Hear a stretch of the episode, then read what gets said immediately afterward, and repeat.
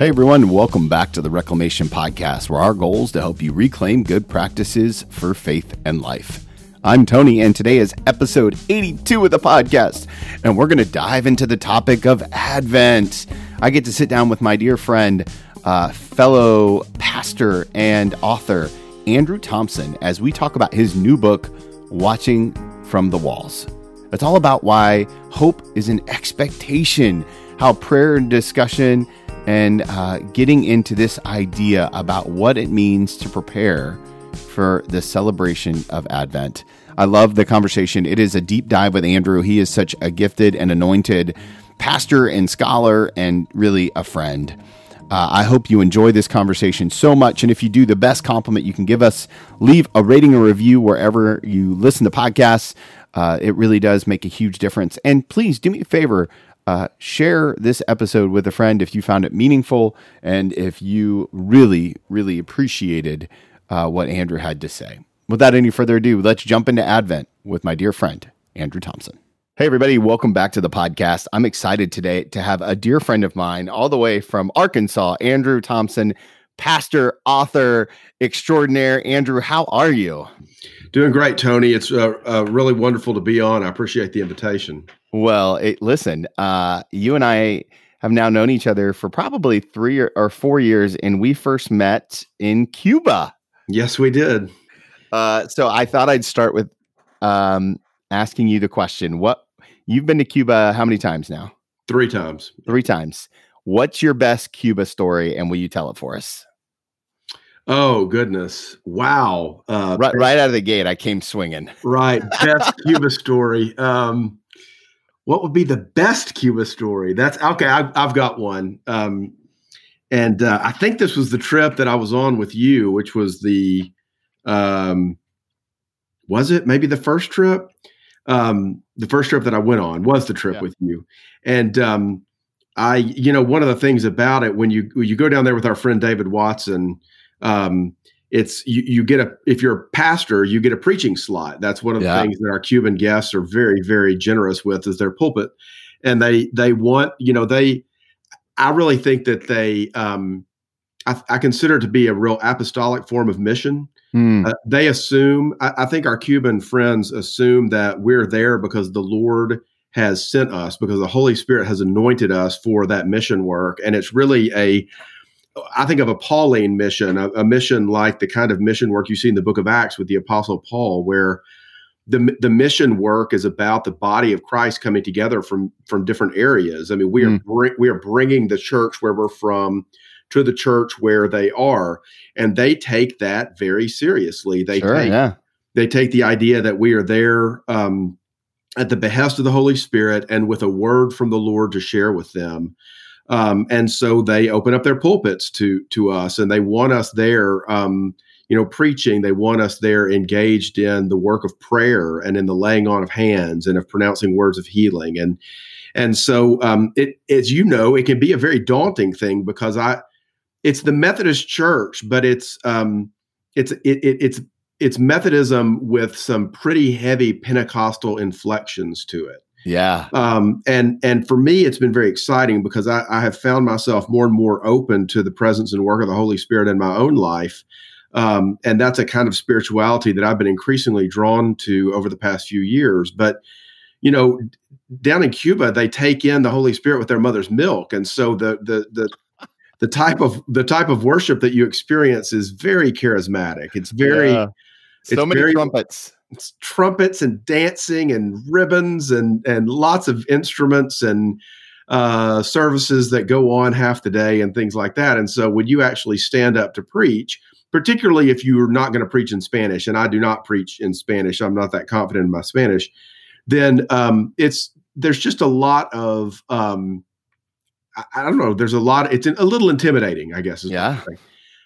Well, I was invited to preach at a church called Santiago de la Vega, and we went there that night and we we got there a little bit late as we usually are when we're traveling around uh, in in a in a bus um, around Havana and we got to Santiago de la Vega and we started to go in and I actually thought there was something wrong because there were so many people outside the church. I thought, was there mm. something is there something going on in the church? they were outside the churchyard because the church was so full that um, people couldn't get in. And we went in, and of course, as the guests, they had a place of honor for us up on the front row.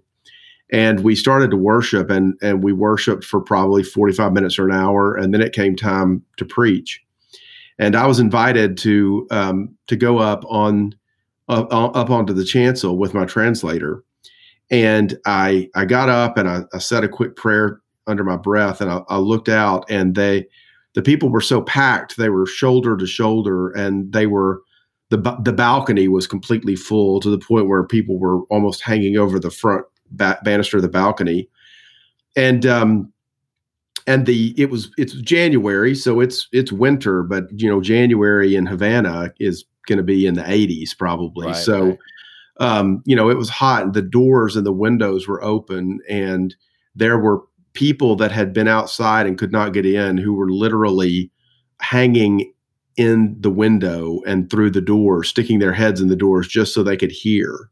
Through the bars, right? Weren't there bars on their windows? I don't remember if there were bars. It may okay. have been, but I, I, just remember looking out at the windows and seeing the faces pressed up, mm. you know, to the in in in the windows, and this the same way with the doors, just people crowded around the open doors looking in, and obviously these were people almost entirely who had gotten to church on foot that night and probably some of them from a fair distance away and they were going to be going home in the dark. And um and they were and they were there because they were hungry for the lord. Mm. you know they were hungry for the word of life. And um and i sat there and i realized that um that god was asking me to speak his word that night and it was so incredibly humbling. I mean, it was just um, I felt unequal to the task, but at the same time, um, I found uh, that the joy of and the joy and the energy of the Holy Spirit uh, were filling me up, and it was one of the most uh, humbling yet also wonderful preaching experiences that I have um, ever had. Um, and I just, I, when I think about Cuba and when I think about how badly I want the Holy Spirit to bring revival into our own land and into our own churches, um, Tony, my, my, the image that is always in my mind is the image of standing on the chancel at Santiago de la Vega and looking out at all of these faces and thinking, Lord, I don't know why you've brought me here, but I just want to, I just want to preach your word tonight. So that was, you know, you, you said your favorite Cuba story. That's one of them. I'll put it that way. That's sure, one of my favorite yeah. Cuba stories. There, there have been a lot. I um, lot. I love that imagery. And one of the questions that I always wrestle with, and I'd be anxious to get your opinion on it, is uh, why aren't American churches like that? Like, why? Um, how, how come we've lost that? And, and this is obviously a big question that you can't even fairly answer, but I'm going to ask it anyway you, you know what, what what's the difference between a church like that and um and and most American churches in terms of where did the hunger go? Yeah. That's a great question and I think it's a it's a complicated question and I think it probably has a complicated answer. Um I um, I will tell you. Uh, I'll give you an example that I used to use. I, I, used to teach in a seminary in Midtown Memphis. I was a taught church history and, and Wesleyan studies. And um, I'll tell you a, an illustration that I used to use with my students when we would cover the period of early American Methodism. If you look at um, the formation of the, of the Methodist Church in America happened in 1784, the year after the Revolutionary War officially ended. And um, by the early 1790s, you had the beginnings of um, real powerful revivalism happen. And then around the turn of the 19th century, a little after the turn of the 19th century, you had the full development of camp meetings, mm-hmm. uh, which themselves were something of an outgrowth of the old Methodist quarterly meeting when the whole circuit would come together once a quarter. And uh, before you knew it, uh, you had this form of charismatic, um, dynamic spirituality that caused the Methodist Church to very quickly become the largest expression of Christianity in uh, North America. And a camp meeting would be like a like a big revival, right? Like would be, yeah. So so what you would have is you would have these spread out circuits in the, Amer- in the American frontier and it, it, once you got away from the Northeast, okay, once you got away from New England and New York and Pennsylvania, you really didn't have big cities very much. And you had smaller settlements, villages, towns, and hamlets. And um, the Methodist circuit system would set up where there would be, you know, you you might have a preaching station where you're expected to be here and then a preaching station 25 miles away that you needed to be day after tomorrow and then one you know 15 miles from there. And and you would you would preach at one and then you would go to the next one and preach there and go to the next one and preach there. And you would be somewhere every single sunday. And of course you'd be there in the middle of the week to go to prayer meetings and help to visit visit and lead class meetings and things like that i might come behind you so after you left one town i might be the preacher who came in and there might be uh, a dozen of us that would be on this circuit or there might be seven or eight of us on this circuit and and we would spend three months preaching around the circuit okay going mm-hmm. from place to place and then after three months once a quarter in other words um, our presiding elder for that um, circuit would call us all together in a place and we would carry out the business of the church. We would talk about how many baptisms we had done. We would talk about how many people we had buried. We would um, we would uh, uh, take up the or share the collections that we had taken up, and and then that would be a, a great celebration and it was the kind of thing that attracted it started attracting a lot of people. So they would come because you had all the preachers in one place. Mm. and some preachers were known as really good and you wanted to hear them. And so people would take off and they would go and they would stay for two or nights or three nights or four nights. And eventually some some of these meetings would last for an entire week. And um, they would have to camp. And so they called them camp meetings. Love and it. and those became um, enormously spiritually powerful events. And actually, the kinds of things that you and I have experienced in Cuba, faith healings and um, extraordinary manifestations of the Holy Spirit in people's bodies and uh, within the uh, within the the time of worship, the place of worship itself. Those types of things, very similar ones, showed up at camp meetings. Hmm. I mean, it happened all the time. And um, so you get into this when you're teaching students of Methodist history, you get into this and you can read these accounts because all these preachers, they were inveterate journal keepers. And you can read you can read passages from their journals that are um, just remarkable with what they're describing. And um, and I would talk to my students about this, and I would say, you know, one of the things that's remarkable about it is that so many people would show up; they would travel great distances just to get to the camp meeting, you know, and then they would pitch a tent and they would stay for four or five days. And it's kind of like people traveling those distances to get to Santiago de la Vega to go to church that night in in uh, in in Cuba. And and I would say to my students, I'd say, so if you're if you're coming in from the farm for a day's work, and um, you open the door of your cabin, describe for me the technology that you see when you open the door of your cabin. Describe the technology and they would think about it. And I've said, you know, say the year's 1810 or 1815. Well, uh, the technology is primarily fire driven. There's a fire in the fireplace, and there's probably a big pot over it there where um, your wife has been cooking stew throughout the day or something like that. And and then if you look at if you ask the question, well, where's the information technology? You'd say, well, you know, there on the table, there's a King James Bible. Hmm. And and if if there's one book in the house, that's what it is. It's a it's a version of it's a King James version of the Bible. If there's a second book, it's probably a hymn book. It's probably a Methodist hymn book. And assuming that the people in the cabin are literate, then that's probably the books that are there. You know, that's probably it. Well, when that's the technology that you're dealing with, then um, you there, a couple things. Number one, uh, the church doesn't have a lot of competition, right? Okay, and and number two, you don't have you have to rely on God because the material things that you're relying upon are scarce and are subject to mm. dissipation, right? One bad crop and you're at the verge of starvation you know so you are you you are um, led to rely more on the power of God because of that. That, Tony, is where I see a connection with our friends in Cuba.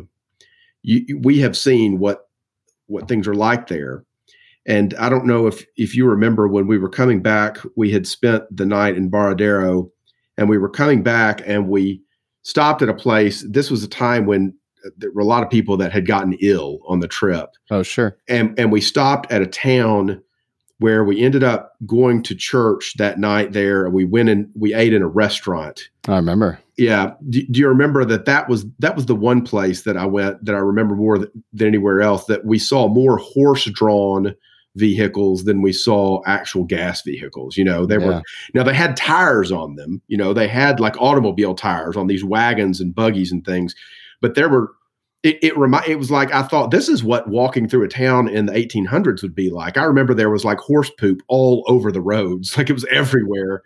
And the only place that you actually saw motorized vehicles was like the main drag coming into town, and there was a gas station where we had actually stopped. And once you got on all the little side roads and stuff, it was mostly horse-drawn vehicles and bicycles. There were bicycles, obviously, of course, too. And and so what the situation that our friends in Cuba have right now is they have a situation that is that is ripe for revival because they are in an economic reality that causes them to need to rely on God because they don't have a lot of other things that can serve as crutches. All right. Go ahead. I love it. Yeah. that that's incredible. And and it it it's actually the perfect segue into this new piece of writing that you've got out watching the walls uh, watching from the walls excuse me and and it's all about this idea of um, of advent and hope and expectation mm-hmm. uh, i'm curious in, in just your kind of theological and just your pastoral opinion uh, with with covid and with the political tension and where we see ourselves in the world do you feel like there's um, a shift in the winds of of Christianity in America? I would like to think that uh, it's you know I, have had a lot of conversations with um, pastor friends as well as with lay people, many members of my own congregation about the likelihood of that. I mean, I think the the challenge that we face is one that transcends political division, economic recession, and COVID. Those those are the three, you know, the the unholy trinity the unholy trinity of 2020 has been political dissension or political um, conflict, economic recession, and COVID. You know, mm. um, and and I think what we face that's a challenge that transcends all three of those is is what I would when I was the same conversation I would have with my seminary students. I would when I would talk them talk them through what is the technology you see in 19th century cabin. I would say now think about walking into your own living room this afternoon. Tell me what the technology is that you see well, there's a 62 inch TV, there's a laptop, there's an iPad, there's a smartphone, I have an Apple Watch, you know, screen, screen, screen, screen, screen. And these things, all these screens are clamoring for my attention. And they are they they are all they all tempt us uh, to kind of give ourselves over to a life of entertainment, to a life of consumption.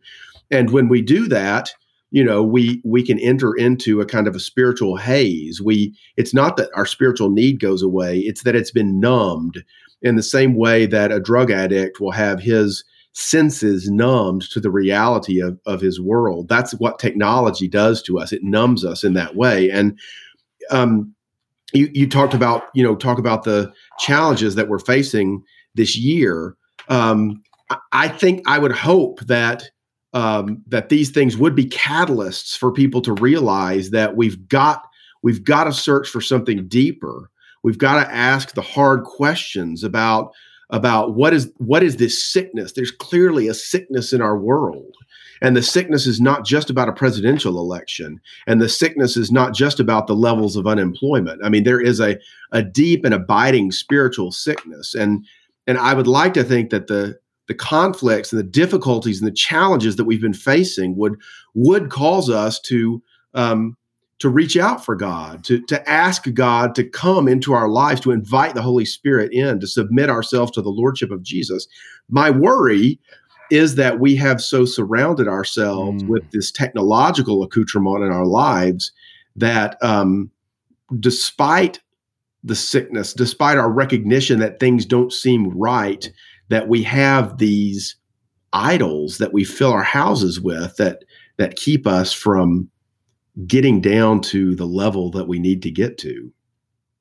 That may not be a very hopeful answer. I just I'm trying to name the challenge that I think. Sure. Yeah. Well, it, it, leads me to the next question, right? Which is like, uh, so you, you know, you're obviously um, serving a, a fantastic church you're you're working hard you're writing you're putting out lots of information you're you're in the thick of it just like the rest of us.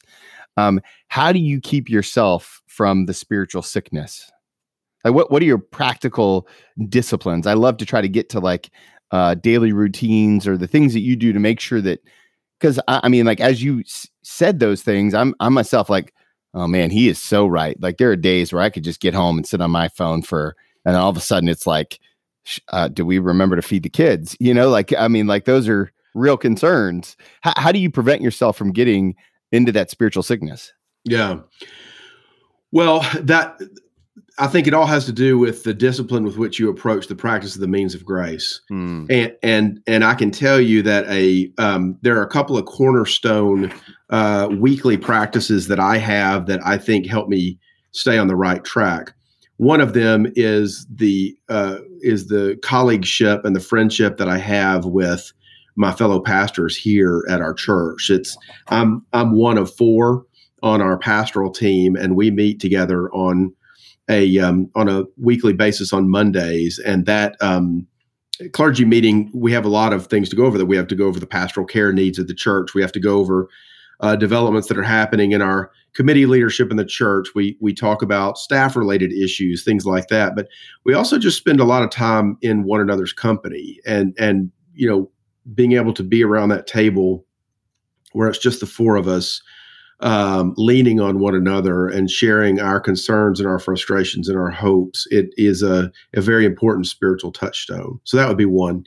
The the second one is that I am a part of a clergy band uh, that's a, a, a, Wesleyan model of uh, of an accountability group where a small group of people come together for the purpose of really confessing their sins before one another and praying for one another and offering God's absolution to one another and and then just praying uh, for God to work in our lives generally. And I, I do that with four other pastors. Um, we do it on a video conference, much the way you and I are talking today. Um, because none of us live in the same town. I, there's two of us in Arkansas, uh, a friend of mine, Matthew Johnson, who lives just to the town to the north of me, and then two pastors in Oklahoma and and one in Atlanta, Georgia. And so the the five of us gather on Wednesday mornings for a couple of hours uh, for that band meeting, and that that is a very important touchstone for me. Um, now, other than that, you know, it's my practice of prayer, my practice of the study of scripture, um, uh, spiritual disciplines. This th- during COVID, I've fasted more than I've ever fasted in my life. No, that's good. Um, but I, I, would I would be the first to tell you that um, I don't stay on track all the time, and I and the past eight months have been the um, the most not the most because there was one period in my ministry that was even believe it or not even more difficult than this but one of the most trying and difficult times in my 20 years of ministry uh, has been this year. And um, particularly i find myself and preachers get into this habit a lot um, maybe you can relate but you know you really need to be studying you need to be reading the bible devotionally over and above what you're studying for your weekly message. Oh yeah and um and I the, the my where I know that I'm starting to slip is when I find that all of my study of scripture. I mean, I study scripture every week. Sure. Um, but when I find that I'm slipping into that habit of only studying scripture for the purpose of preaching that Sunday, and I'm not just studying, I'm not also reading devotionally to feed my soul. That has happened to me again and again and again throughout COVID. And when it starts to happen, that's when I recognize that um, I need a course correction because um, that to me that's a sign that my disciplines are starting to um, suffer a little bit. Yeah, one of the things that we love to say around here is that if you're not dedicated to your disciplines, you'll be destroyed by your distractions. And that's so I, I, really, really appreciate. Can I write that down? Please steal it. I'll, I'll steal yeah. it all you want. Yep. Um, I'm going to put that. That's you're going to show up in a sermon. If you're not dedicated to your disciplines, you'll be destroyed your distractions. Reverend Tony, Tony Milton Berger.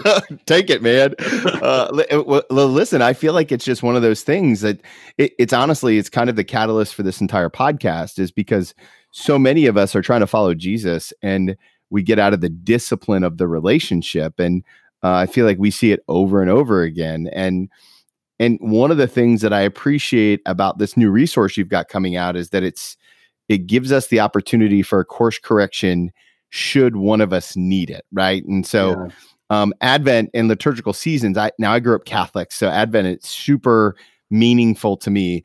But I think that there are probably a lot of our friends who are listening who have no idea about what Advent is and why Advent is important as a liturgical season. And I was wondering if you might start there.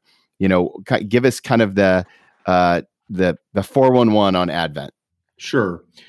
Well, there are there are these two great seasons in the life of the church, and and one of them is Advent that always happens in the month of December. The other one is Lent, mm-hmm. which is a season that happens in the forty days leading up to Easter, and it's no coincidence that our two great uh, liturgical seasons happen before Christmas and Easter because those are the two highest holy days of the church year. And the reason for both of them, I'll say this and then I'll speak specifically to Advent.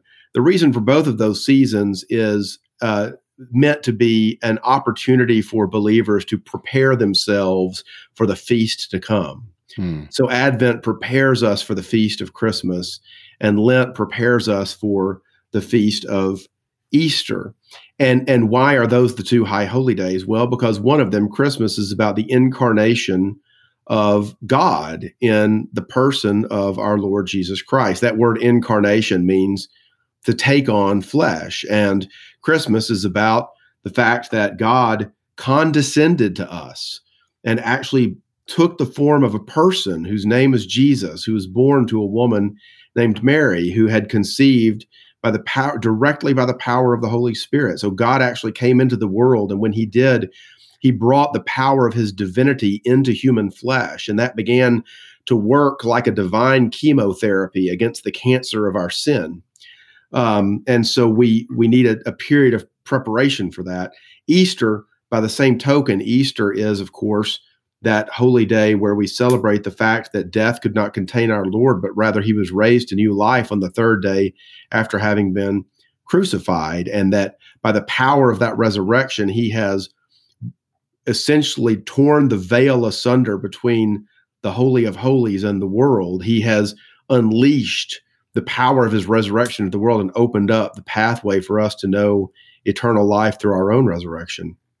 Um, so that's the reason why, when you think about the awesome significance of those two days, it makes sense that the church, in her wisdom throughout the ages, has seen it as right and fitting and good for us to have a period of spiritual preparation that leads up to them. And that's what those two seasons are about, both Lent and also Advent. Now, Advent, the word itself, is this wonderful uh, Latinate word, meaning a word that comes from the Latin language, and the word is to come or to arrive. The word means to arrive or to to reach the point of or to come.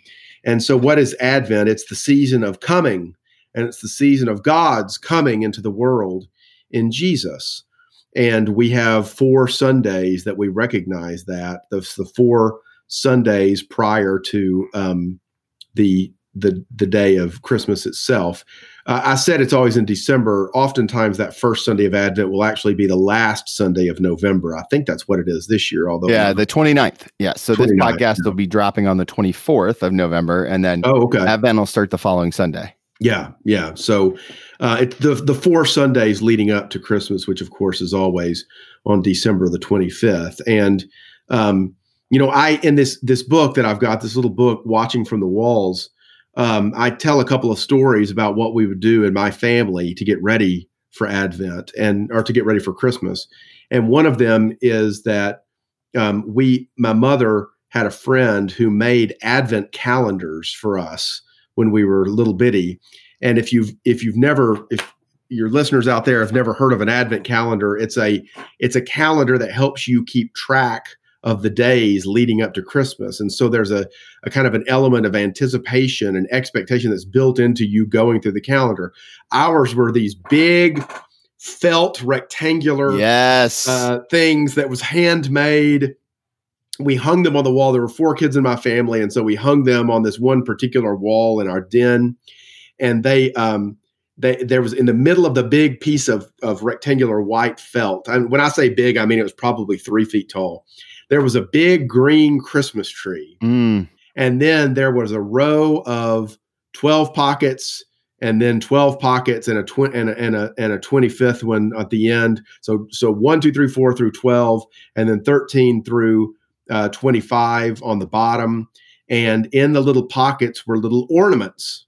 Yes. I, no, and, we had the same thing. Yeah, the same thing. Yeah. Yeah, 100%. And, and so you would get up on the morning of uh, December the 1st, you would get up and you would run into the den and you would take the, the little ornament out of the first pocket. It would be on a ribbon and with a straight pin. And then you would pin the little, the little ornament onto the tree. And every day you did that, getting up and getting ready to go to school until it, around the 20th or 21st, you looked and your tree was almost full of ornaments. And it was this sign that we're almost here. We're almost here.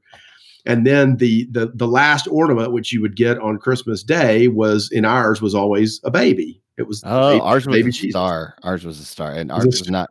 Ours wasn't nearly as Jesusy as yours. Dang it. so, but that but that was a, but you know that was a it was a way it was a wonderful way to build anticipation and to actually um, help us as children understand that Christmas is not just a day when you get presents, mm. but rather Advent is a season that is meant to build up your excitement for what God is doing in the world through Jesus. Um, and um, so I include I include that little anecdote in one of the chapters of the book because I I, I think it's important when um, we we live in a world where felt calendars with little plastic ornaments are not as exciting to kids as they were when you and I were growing up in the 1980s, Tony. I listen, you know? we we used to set up the whole like who would go first based off of who we thought like we would push people to go first because we always went in like birth order and we had four kids too. And so we're like, okay, if if Angie goes first, then on the 20 then I get to do the star. You know what I mean? Like it was like we were like doing like serious strategic planning around who would do the star. And if somebody forgot, oh man, all yeah. hell would break loose. Yeah. Uh, pun intended. right. Right. Uh, we do it now with my kids with chocolate advent calendars that are store bought. Do you do you do an advent calendar with your kids? We, we, have one, but I when I was growing up, we each had our own. So there were these four, each one of us, and my ah. sister and I would race in to see who would could put their ornament on the tree first. And we were separated by a few years from my two older brothers, but but um no, we we do have one now, but it's just one for for our three kids. We have three children, and we just have a single advent calendar. Um, so, but no, I. It seems like with a store bought one with chocolate, the the ornament. I mean, do you just get to eat the chocolate? Is that what no, So, so the kind of the way it looks is it's like this big, like two foot white thing, and then you open up a door, and in the door is scripture, and then in uh, once you read the scripture, you get to eat the chocolate. Oh, okay. Okay. And so eventually, what happens is you open up all the doors to the scripture of the um, the birth narrative, and that's kind of how you build the Advent calendar the other way. So, I, uh, okay. uh, I mean, it's not nearly as cool as the felt, but right. Um, it seems like in the 1980s, half of everything was made out of felt. you just don't see a lot of felt these days. True confession when I was cleaning out the church here in Centerville, when we first got appointed, a lot of what needed to be done is just some good old fashioned housekeeping. And I, I can't, there was, pro- I probably threw away enough felt to, uh, to cover the entire church on the outside. There was so much felt. There was so much felt. That's great. Uh, uh, one of the things that you t- write about in the book is about Advent is both. Um, look, you said Advent looks both to the past and to the future. Yeah. Right. And I think it's easy to see how Advent gives a nod to the incarnation, which would be obviously the past, but help people understand the importance of Advent to the future. And and you know, the other kind of theme is this idea of hope. And so an expectation. So talk to me about because I, I think, man, do I feel like 2020 needs a little hope. Yeah. Yeah. Well, let me let me get at that by by talking about the phrase itself, watching from the walls, because that is not a I mean, when you think about Christmas, and even if you're familiar with the season of Advent, if you think about Advent, that phrase watching from the walls is not one that would probably immediately leap to mind. And Mm-mm. what that phrase is, is it's a, a phrase that comes from the Old Testament. And you see it, uh, you see the theme or the motif of the watchman on the walls all over the Old Testament, particularly in the Psalms and also in the prophets. And so you can go to Isaiah or Ezekiel or Habakkuk and you see this theme of the watchman. You can go to a number of different places in the Psalms as well and see it. And the idea was that uh, in the ancient world, cities had walls around them, and they did that for defensive reasons. Mm. Um, you didn't know that an enemy was coming against you until their army appeared on the horizon. And so um, you if if you didn't have walls, it would be too late at that point. So cities had walls, and those walls had sentries or guards or watchmen that were posted on them, and they were supposed to watch for anything coming over the horizon. There's also a sense at night, especially, that the watchmen were watching for the coming of the dawn, mm. because at night you would every night you would close your city gates because that was you know, if if um, enemy spies were going to come in or if thieves were going to come in, then they would steal in by night, of course. And so you would shut the gates of the city at night, and the watchman would watch for the coming of the dawn because when the sun rose once again in the east, then you could open up the gates of the city and commerce could continue and travel and people could uh, go about their their daily lives. And so that was the reality of what life was like. And, and watchmen on the walls would have been as plain as the nose on your face to people back in the ancient world. Well, in the Old Testament, in the Psalms and in the prophets, uh, this motif of the watchman on the walls is employed in a very creative way to talk about the relationship of Israel and Israel's God. Mm. Because what did the what did the Jews experience time and time again? Well, they experienced falling away. They experienced exile. They experienced times of being estranged from God. When they were exiled, the great exile into the Babylonians, it wasn't God that was taken away from them. It was they they that were taken away. It was them that were taken away from God by being literally carried off away from Zion, away from the city of Jerusalem, into the land of Babylon. But always in in the prophets and in the Psalms, it always depicts the people as still being in their city, but God who has been taken away. Mm. And the, and the encouragement that's given is that the faithful are meant to stand as the watchmen on the walls who are watching for the coming of the Lord, not the coming of the dawn, but rather the coming of real dawn, which was the, mm. the sun arising in the people's lives again because God has returned to them. There's actually a passage in Isaiah chapter 62 which suggests that not only should the watchmen on the walls watch for the coming for God's return, for God to forgive and to be reunited with his people, but but it actually in Isaiah 62, it it actually is encouraging those watchmen to pester God until he relents, uh, which is this like like don't don't give him any don't give him any slack. And this is what it says in verses six and seven. On your walls, O Jerusalem, I have set watchmen. All the day and all the night they shall never be silent. You who put the Lord in remembrance, take no rest, and give him no rest until he establishes Jerusalem and makes it a praise in the earth. And mm. so when I when I read that, you know, to me what that communicates is that there is an expectation on the part of believers that they have an active role to play in serving as watchmen for the coming of God. That that that's not just that we're reading a story passively as people a couple of millennia later, but that but that the story is living and active, and that we indeed are meant to be active participants in it. Now, you asked about what this has to do with Jesus. Well, we know that Jesus has come. That's what Christmas is about. Sure. It is Jesus's coming into the world, the incarnation. That is in our memory as believers. and what we're doing when we celebrate Christmas and we pull out our little nativity sets, you know, we have living nativities in our churches and yeah. we read the story from Luke chapter 2 every Christmas Eve. We are calling to mind, we are remembering that Christ has come.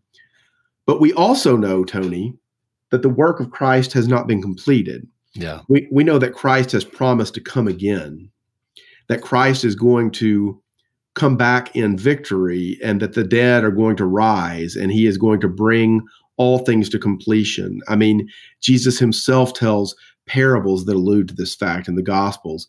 The Apostle Paul refers to it in a number of places very powerfully, like in First Thessalonians chapter 4, for example. The book of Revelation is all about this.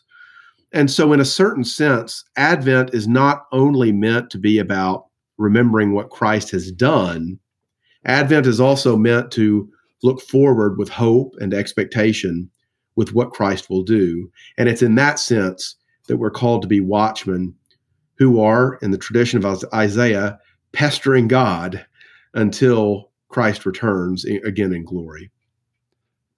Ooh, that'll preach, man. I love that. Come on with it. Um, okay, so look, as a pastor, and I know that I have the same feelings um, I'm always like, I want the the absolute best for my flock, right? I, I want them to connect with Jesus at a deep personal level. And I hope just to stay out of the way enough to, so that they can do that, right? Like, sure. Um, so somebody who's listening right now who maybe has never leaned in to the tradition of Advent before, who's maybe never thought about it as arrive or come, or never thought of themselves as a as a, a watchman before. W- what are a couple things that he or she can do to really maximize the the 25 days of preparation before Christmas? Yeah, that that's a that's a great question. I mean, I um one of the reasons the reason that I wrote the book in the way that I did, I, I start out each chapter with a passage of scripture. There, mm-hmm. right below the title of the of the of the chapter is a passage of scripture uh, that pertains to what it is that I'm talking about in that chapter. So there's a chapter on Mary, a chapter on Joseph, a chapter on Elizabeth, who was the mother of John the Baptist and Mary's cousin. Um, there's a chapter on the shepherds and a chapter on the wise men, and what, really the story of the birth of Christ is we find it in two places in the Bible. One of them is the Gospel of Matthew, and one of them is the Gospel of Luke. And there are differences between the two. So Matthew tends to focus a little bit more on Joseph, on the figure of Joseph and Joseph's role in the nativity of Jesus. And the Gospel of Luke very much focuses on the person of Mary and of her role. And I think that all believers uh, ought to. Sorry, that's my phone uh, making little noises. Let me turn that off. No worries. Um,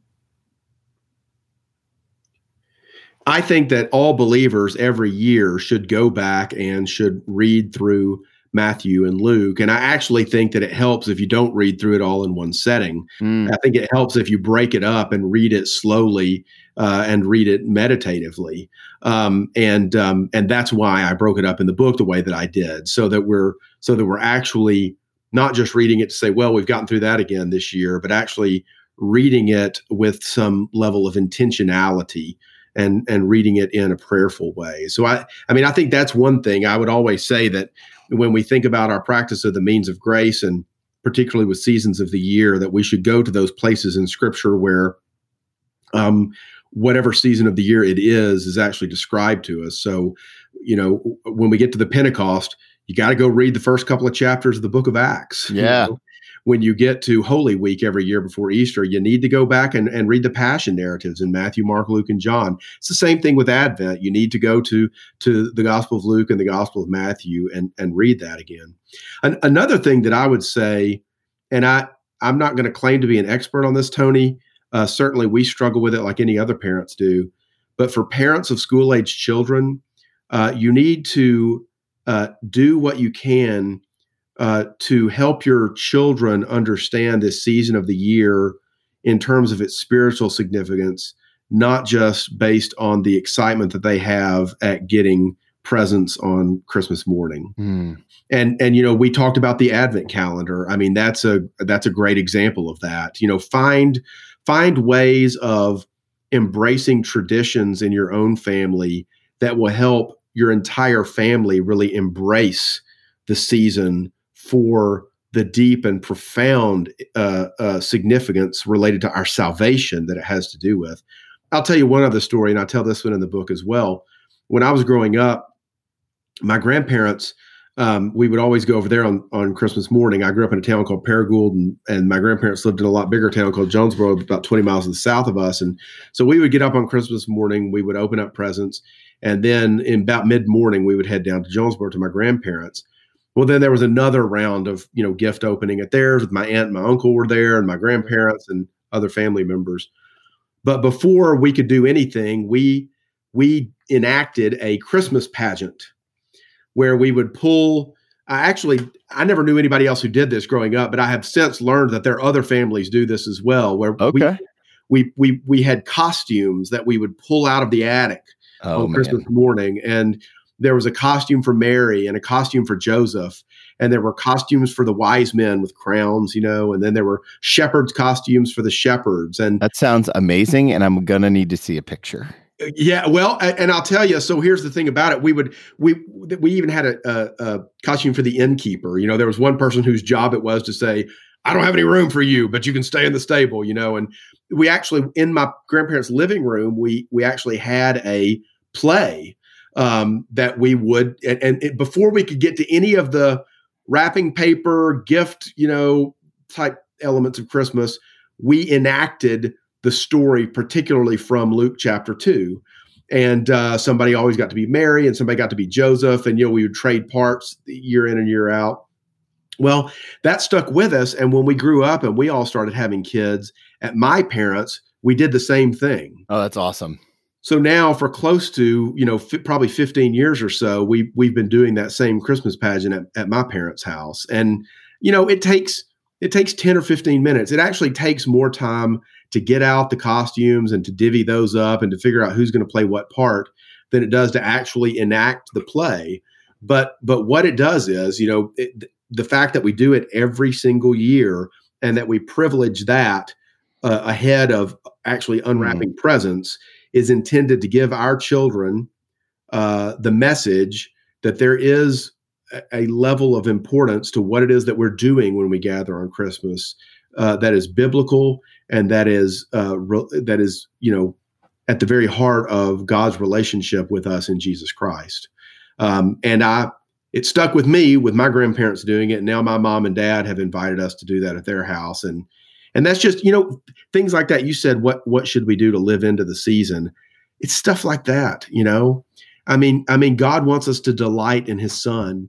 And and delighting in his son is part of that is finding delightful ways to practice mm. our spirituality as christian believers. So uh, you you've obviously been doing ministry a long time. You've taught at a lot of higher education places. You've studied this um, what are you going to do this year to stay fresh in in preparation for the season of Advent? Any any new things, any old things that you dust off around this time of the year? I'm kind of I'm honestly this is, question is more for me. Like I feel like uh, I'm like to try something different. So what can I steal from you? Okay. Well, I'm going to give you a boring preacher answer. It may not be boring to you because you're also a preacher, but it may be boring to some of your listeners. So, and I'm not sure how applicable it is, but for me, um, one one of the things that I do every year is I try to figure out how I'm going to make the message fresh to my people. That's the I mean, hardest I, thing about, and I'm only into this like seven years. Like I'm not even into this like 30 year. I, I mean, you're you're probably at what 20 years, 15 20, years. Preaching? This spring, this spring it'll be 20. Yeah, okay. This spring it'll be 20. Um, yeah, and that's the thing. So it's how do you make the message fresh? It's why I wrote "Watching from the Walls." I mean, it's why that my friend I tell the story in the introduction about my friend Alex Jackson and I who came up with this idea over a decade ago. And it's who you dedicated the book to Alex Jackson right? Y- yes yes. So this started out back when I was in graduate school over a decade ago.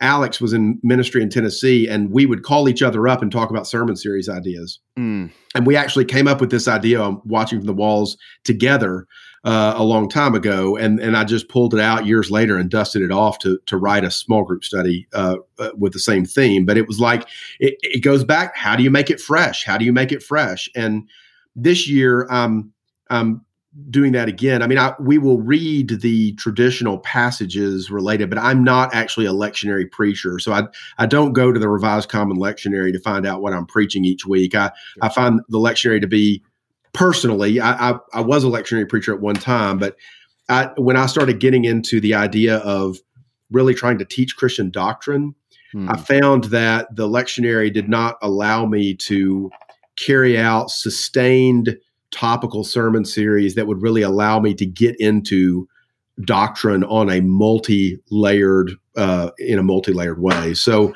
um, so we'll look at the traditional Christmas stories, but but thematically, I try to go with something to to make it fresh each year. And this year, I'm going with a theme called "Healing from Heaven." Okay, the idea that the the incarnation brings about the possibility of divine healing in our lives. And um, I'm going back and I'm I'm reading Athanasius. Athanasius was a church father, early church father in the fourth century.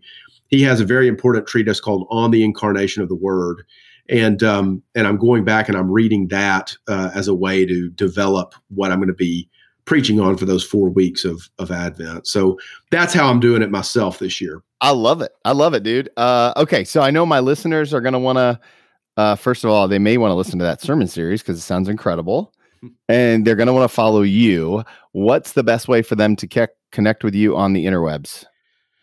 Sure. Well, um, our church address or our church um, on, on Facebook is just First Church Springdale. So if you look up, it's First United Methodist Church. If you just look up First Church Springdale, you can find our church's page, and we post links to our live stream. So if anybody wants to watch um, they can they can do that. Same thing on YouTube. All of our videos are we have our our own channel on YouTube under First Church Springdale, and we actually do sermon cuts there. So a a, a 25 minute you know sermon uh, clips that you can that you can look at in order uh, on there.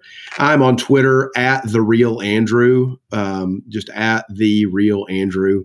Um, not to say that there are fake Andrews out there, but no, there probably are. I got on Twitter late enough to where all the good handles were taken. so, and I couldn't, I couldn't do any combination of my first and last name because Andrew Thompson is way too common of a name. So you can follow me there. Um, I, uh, I guess I'll stop there. I, my website that I had for years is now defunct because I, I, wasn't able to maintain it in the church that I'm at. So I just kind of let that go by the wayside. So uh, well, those would be wonderful. Facebook and Twitter would be the two best ways. I, I'm so thankful for your time today and your generosity. That the the last question that I always love to ask people is uh, is an advice question, right? And so I, I, ask you to give yourself a piece of advice, and uh, I'm going to take you back to a very specific time and your very first time preaching Advent, right? Your very first church uh, as pastor. If you could go back and talk to that young preacher, young Andrew, what's the one piece of advice you're going to give him?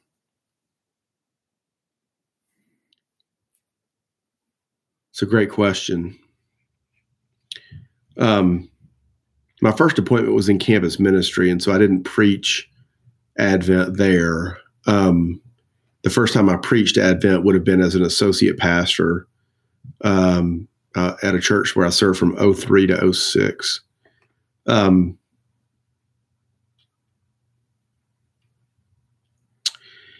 I think my advice would be to um, pay more attention to the older members of my congregation mm. and, and the wisdom that they had to share. That's beautiful. That's I, beautiful. I, I, I knew um, I was in a church where there were real saints, there were real living saints, and I recognized it at the time, but um, didn't recognize it enough. And a lot of those a lot of those men and women have gone on to be with the Lord, and I would give anything for another conversation with them. Man, that feels especially on topic for 2020 and the amount of isolation that we're seeing in our older church family, and yeah. so uh, that's that's probably going to be super convicting for a lot of us. Hmm. Um, Andrew, thank you so much for your time today. Thank you for this incredible resource. Thank you for what you're doing for the local church. It uh, it was so great to have you on the podcast. Appreciate it, Tony. Blessings on you and your family and on your congregation uh, for this upcoming season. Um, I hope that the Holy Spirit visits y'all in a special way. And uh, it's great to connect with you. I appreciate the invitation. I loved the way Andrew talked about how Advent is about looking both to the past and to the future. Such great preparation for the feast of Christmas morning. The world really is holding its breath in preparation for what Jesus has to offer us, and I'm so excited to be on this journey with you. If you could, please do me a favor, share this episode. Let's get the word out about what God is doing through the podcast and through Andrew's writing. Go follow him on all the social medias and tell him how much you appreciated him being on the podcast. As always, don't forget the best compliment you can give us share this episode with a friend and leave a rating or review on iTunes. We're trying to get to 100 reviews by the end of the year. We need your help. 100 reviews. We can do it. Thank you guys so much.